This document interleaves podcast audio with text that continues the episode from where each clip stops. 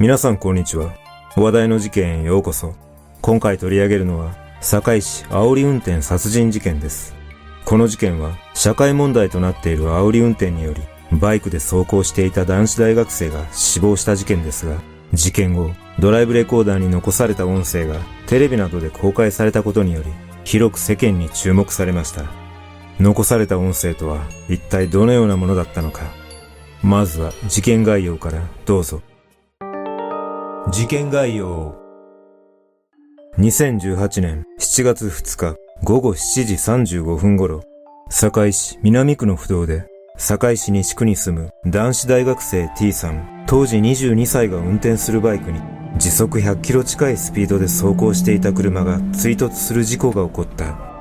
通報を受けて現場に駆けつけた捜査員は、車を運転していた堺市南区に住む警備員の男 N、当時40歳を自動車運転死傷処罰法違反、過失運転致傷容疑で現行犯逮捕した。一方、T さんはバイクが転倒したことで道路に強く叩きつけられ、頭を強く打つなどして脳挫傷となり、搬送先の病院で死亡が確認された。N は調べに対し、前をよく見ていなかったと供述したが、N の車のドライブレコーダーの解析を行ったところ、故意に T さんのバイクに追突したとして密室の殺意があったと判断し、翌3日に殺人と道路交通法違反、ひき逃げの容疑に切り替え、さらに詳しく捜査が進められていった。その後、N は煽り運転では異例の殺人罪で起訴され、殺人罪の適用に注目が集まる裁判が行われた。煽り運転をめぐっては、この事件の前年6月に東名高速道路での夫婦死亡事故がニュースで大きく取り上げられたことでも、煽り運転の厳罰化を求める声が多く上がり、2020年6月の改正道交法により、新しく妨害運転罪が創設されたことで厳罰化され、それに伴いドライブレコーダーの普及も急速に進んだ。これによって一定の成果は得たものの、現在も煽り運転によるトラブルはたびたび報告されており、根本的な解決には至っていない。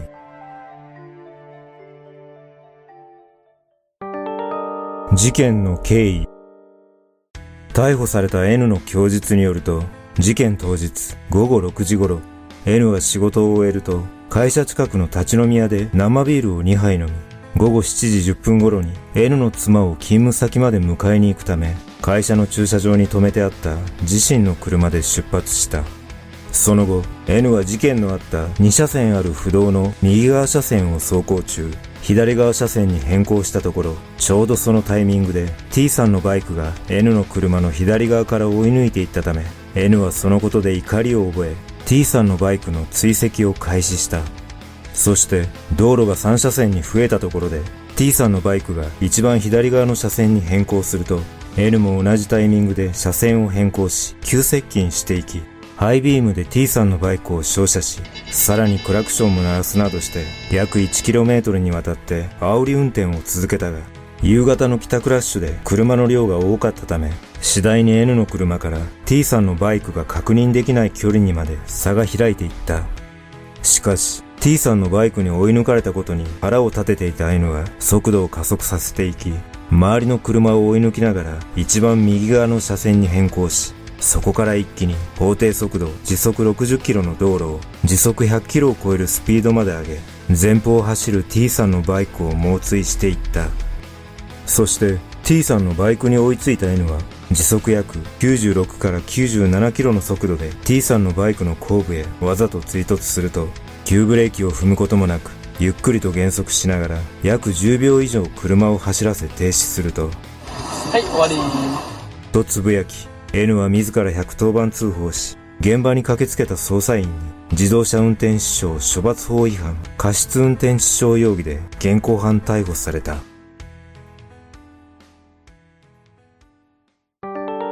数々の言い訳。N は調べに対し、前方不注意でぶつかったと供述したが、N の車のドライブレコーダーの映像などを解析すると、約 1km にわたって T さんのバイクを煽って走る様子が映っており、ハイビームを照射してクラクションを鳴らすなど、T さんのバイクに衝突する瞬間の映像まで克明に記録されていたことがわかり、N が嘘の供述をしていたことが判明した。また、N は酒を飲んで酔っていたことを認める供述をしていたが、アルコール検査で基準値は下回っていたため、酒気帯び運転での立件は見送られたものの、検察はドライブレコーダーが殺意を認定する、密室の殺意を立証できる証拠になるとして、煽り運転では異例の殺人罪での起訴に踏み切った。このように N の危険運転の様子が明らかになっているにもかかわらず、N はバイクの男性を殺そうとは思っていなかったと殺意を否認し続け、反省の弁を述べることなく、T さんのバイクに繰り返しハイビームで照射した行為に対しては、バイクが突然前方に現れたので危険を感じ、自分の車の存在を知らしめるためにやったと説明し、急加速した理由については、腕時計を見ていてその弾みでスピードを上げた。妻を迎えに行く用事があり、急いでいて余裕がなかった、などと話し、車線変更したことについては、妻の勤務先がある方向へ車線変更したためだと、次々に言い訳を述べた。さらに、T さんのバイクに衝突したことについては、腕時計を見ていたため、前方を走る T さんのバイクに気づくのが遅れて追突したとし、衝突後にすぐにブレーキを踏まなかった点については、普段仕事で運転するトラックで急ブレーキを踏むと荷崩れが起こるため急ブレーキを踏む習慣がなく T さんのバイクに追突後も急ブレーキを踏まなかったと不注意による事故だったことを強調した。その他 N が車を停止させた後バックして T さんが倒れている現場に戻ったところで大丈夫大丈夫なのか？と話す N の音声も確認されていたため事故後に現場に戻り T さんを救助したことも N は強調していたがこのドライブレコーダーのメモリーカードは衝突後に抜かれ、逮捕後の所持品検査で N のポケットから見つかっている事実があり、証拠を隠蔽する目的があったことは否定できない状況だった。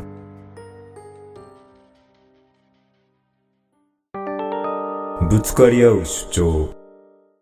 殺人罪の起訴に踏み切った検察は、煽り運転が社会問題となっていることや、遺族感情も踏まえた上で、極めて悪質なこの事件を何としても殺人として認定させたかった。検察側は N が車内でこぼしたはい終わりという言葉は追突された T さんに対しての発言であり、これは過失ではなく故意に起こした事故以外の何者でもないとした上で、稀に見る殺人運転で将来ある若い T さんを死亡させたとして強烈に非難し、煽り運転としては異例であるものの、殺人罪として裁かれるべきであると主張し、懲役18年を求刑した。一方、弁護側はこの検察側の主張に対し、N が T さんを死亡させたことに関しては認めながらも、腹を立てて追いかけ回した事実はないと、煽り運転について否認した上で、はい終わりという言葉についても、車を運転する仕事をしているのに、ビールを飲んで事故を起こしてしまい、もう自分は終わってしまったという自分に対しての言葉であり、T さんに対してざまあみろと言わんばかりに発した言葉ではないとして、故意に衝突したわけではないと主張し、殺人罪は成立せず、自動車運転死傷行為処罰法違反、過失運転致死であると主張した。そして2019年1月15日、殺人罪に問われた N の初公判が大阪地裁堺支部で開かれ、殺人罪の適用が最大の争点となる裁判が始まり、ドライブレコーダーの映像が流れると N は20分くらいある映像の半分くらいしか抜粋されておらず、悪いところしか映っていない。事故後に現場に戻り、T さんを救助したりするところも全て公開してほしいと述べ、自らの殺意を否定することを優先し、被害者に対する謝罪の意思は読み取ることができなかった。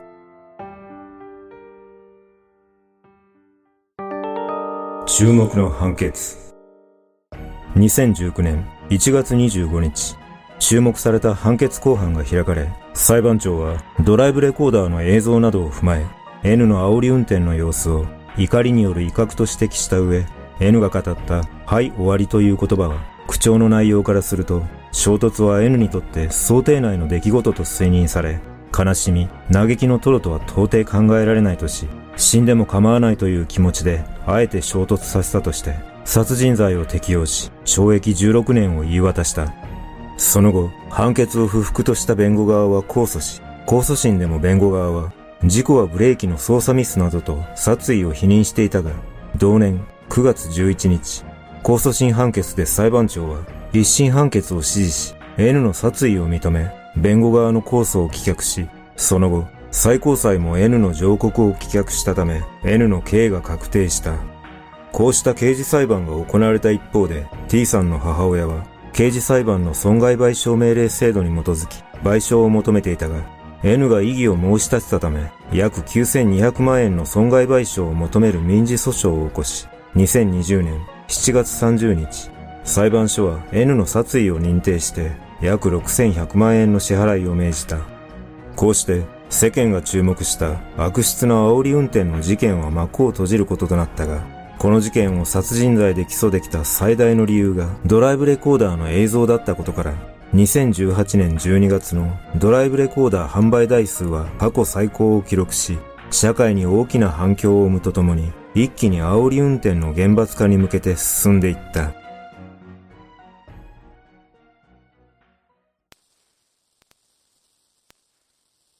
まずこの事件は言うまでもなく誰が見ても殺人であることは間違いなく被害者の無念さを考えると深い憤りと怒りを感じます。ある心理学者によると車の運転は相手から顔が見えにくく車内という個室の環境では常識的な振る舞いをする必要がないためその人本来の性格に近い心理状況になるとされています。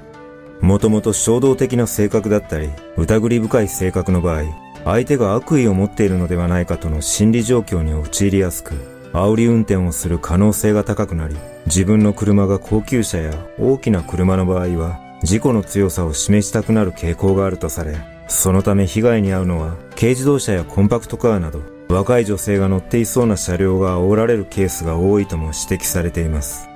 一方で、煽り運転をされやすいタイプを研究しているある教授によると、煽られやすい人の特徴は3つあるといい、一つ目は、追い越し車線を低速で走り続ける癖のある人。二つ目は、信号で止まるとき、停止線までゆっくりじわじわと止まるような運転の人。三つ目は、サイドミラーやバックミラーを見る回数が少ない人とされています。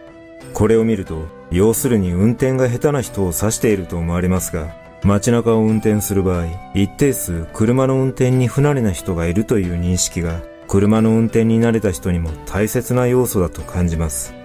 私自身、運転は得意な方ではないため、煽られた経験もありますが、トラブルに巻き込まれた場合、絶対に相手をせず冷静になり、速やかに警察に通報することが最善ではないでしょうか。今回取り上げた事件は、煽り運転を通り越した殺人のため、このような場合は対処方法が思いつきませんが、煽られた場合の対処法や、煽られないための運転マニュアルなどをもっと広くドライバーに伝えることが重要な気がします。皆さんはこの事件をどのように感じたでしょうか？